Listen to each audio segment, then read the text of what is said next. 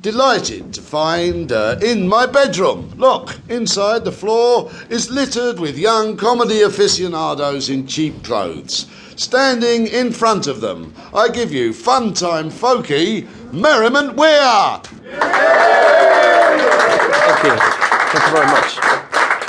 Thank you very much. Uh, this is uh, called Loving You, and it's. Uh, apologise to those of you who heard the version on my Heather Buck Hairbrother album, which, if you don't remember, is the one, uh, my my album about medieval ploughing ballads, which I recorded down bottom of a well. Anyway, apologies because the version on that album is on Capo 3, and today I'm playing it on Capo 2.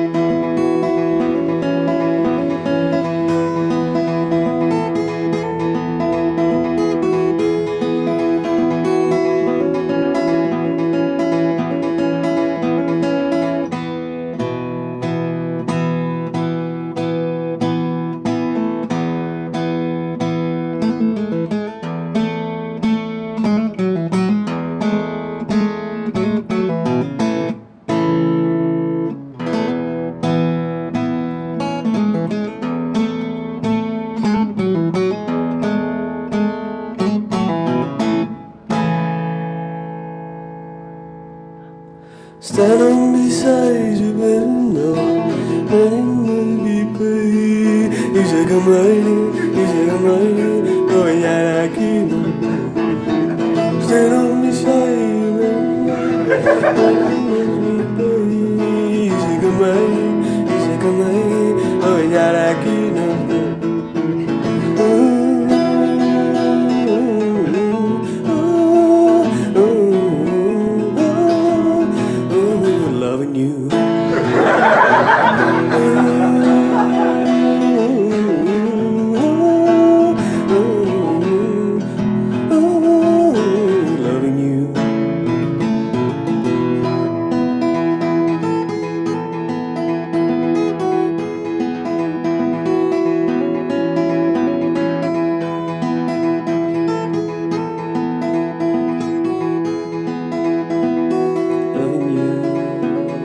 Loving you Loving you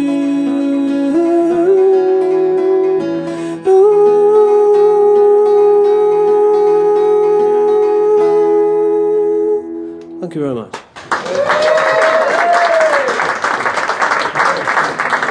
Thank you, uh, Merriment Weir. How aptly named.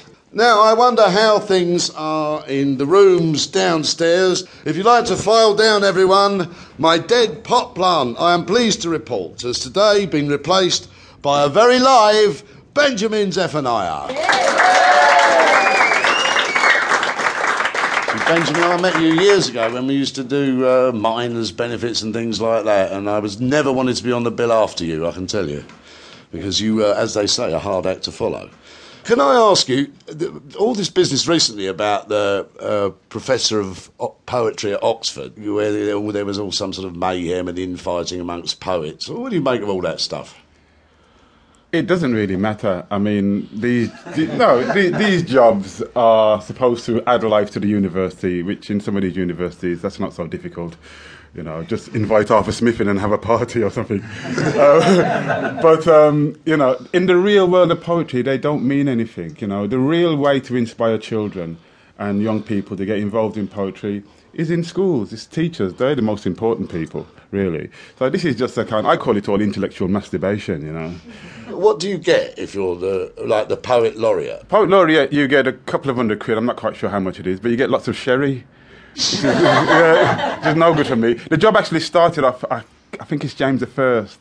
It's kind of hard to imagine now, but in them days, poets were like pop stars. You know, poets Yeah. were as big as Arthur Smith. I mean, they were Yeah. really big. Lord Byron is almost like the Oh. ultimate figure, You wasn't know, he? I used to go and do talks about Byron, Shelley, and Keats. And when I'm talking to kids about them, I don't start talking about them as poets. I say, look, imagine your most wildest pop group. You know, these groups are going to hotel rooms and smashing them up and they're all shagging each other.